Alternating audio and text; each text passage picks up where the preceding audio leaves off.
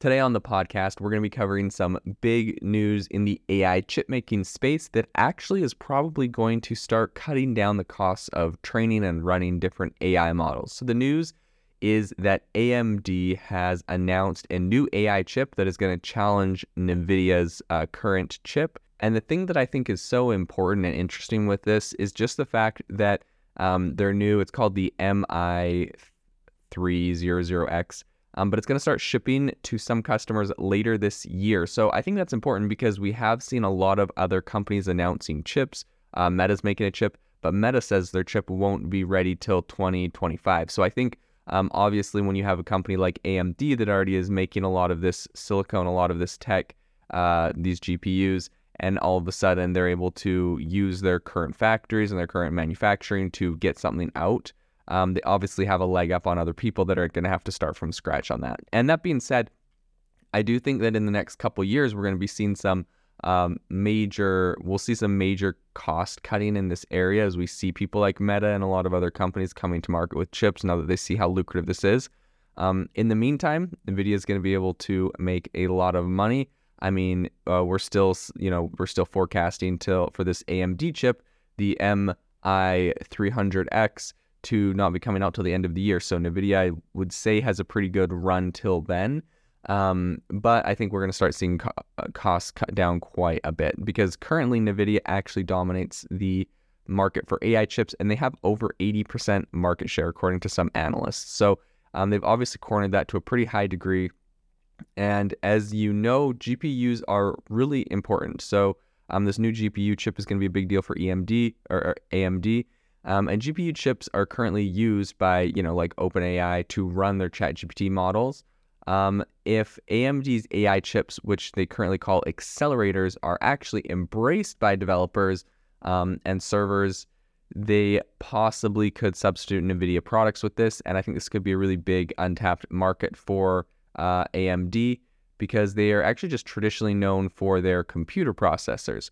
So the CEO of AMD, which by the way, this is something I just learned recently, but did you know that the CEO of AMD and the CEO of Nvidia, they're like second cousins? This is what they got this like uh, they got this like chip dynasty going on. That's just a fun rabbit hole to go down. But in any case, um, the CEO of AMD recently told investors and analysts in San Francisco on Tuesday that AI is the company's quote, largest and most strategic long term growth opportunity. And I think she's spot on with this. Um, I think that this is where we're going to be seeing the most growth for a lot of these companies. And if you look at it in a in an economic perspective, we're actually seeing a decline at the moment with a lot of these computer companies selling just traditional um, computer hardware and so I think that uh, AI is kind of a, you know, is a bright spot on the horizon where we're going to see a lot of growth. This is not an area I believe is going to slow down anytime soon. And so I think um, investing resources and energy into this area is probably the most beneficial thing some of these companies can do. So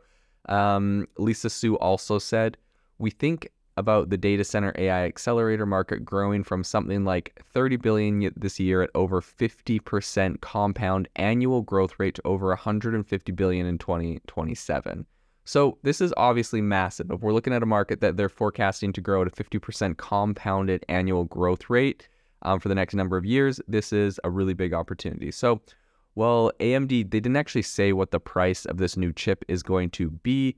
Um, I think this is going to put a little bit of pressure on NVIDIA for their GPUs because currently their H10, H100, that can cost uh, $30,000 or more. So I think um, this is going to drive down the prices, and I think this is a good thing. I think lower GPU prices are going to start uh, cutting down the cost of, you know, just doing all of this generative AI um, technology. And I think it's really cool. You know, we've seen out of OpenAI as they've released new um, AI models like GPT-4, they've cut down the cost of their older models.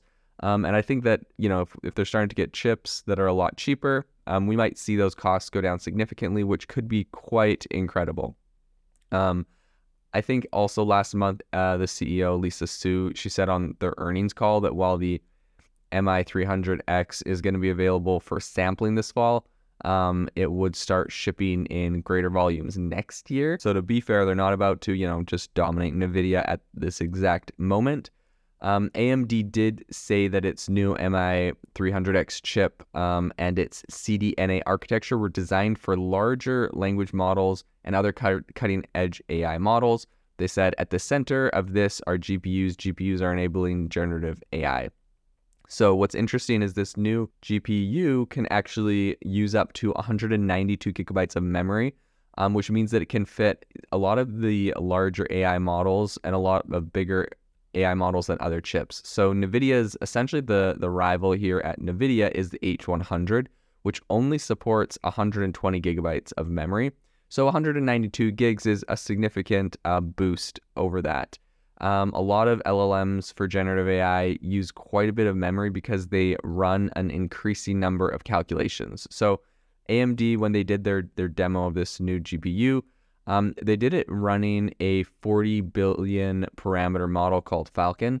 And what's interesting to note is just by comparison, OpenAI's GPT-3 model has 175 billion parameters. So um, they ran one AI model on one GPU, and inevitably, you know, you're going to have to stack multiple of these together. But um, as Su said, model sizes are getting much larger, and you actually need multiple GPUs to run the latest LLMs. But with the extra memory that they have on these uh, GPUs, developers aren't going to need to use as many um, in order to run stuff. So I think that uh, it is another interesting play. AMD said that they're going to be offering what they're calling an infinity architecture. So essentially, it combines eight of its um, M13 1500X accelerators in one system. And this is similar to what NVIDIA and Google have both done. Um, they have different packages that uh, essentially they combine eight or more GPUs into a single box for AI applications.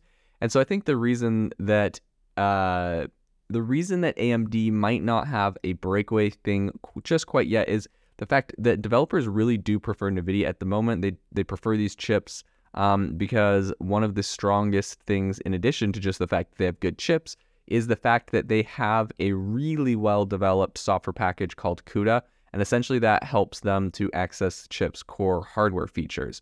So, AMD on Tuesday did say that they wanted to come out with their, or they have their own software um, for these AI chips. They call it ROCK M. So they said, now while this is a journey, we've made really great progress in building a powerful software stack that works with the open ecosystem of models, libraries, frameworks, and tools. That was Victor Peng, who is their AMD president.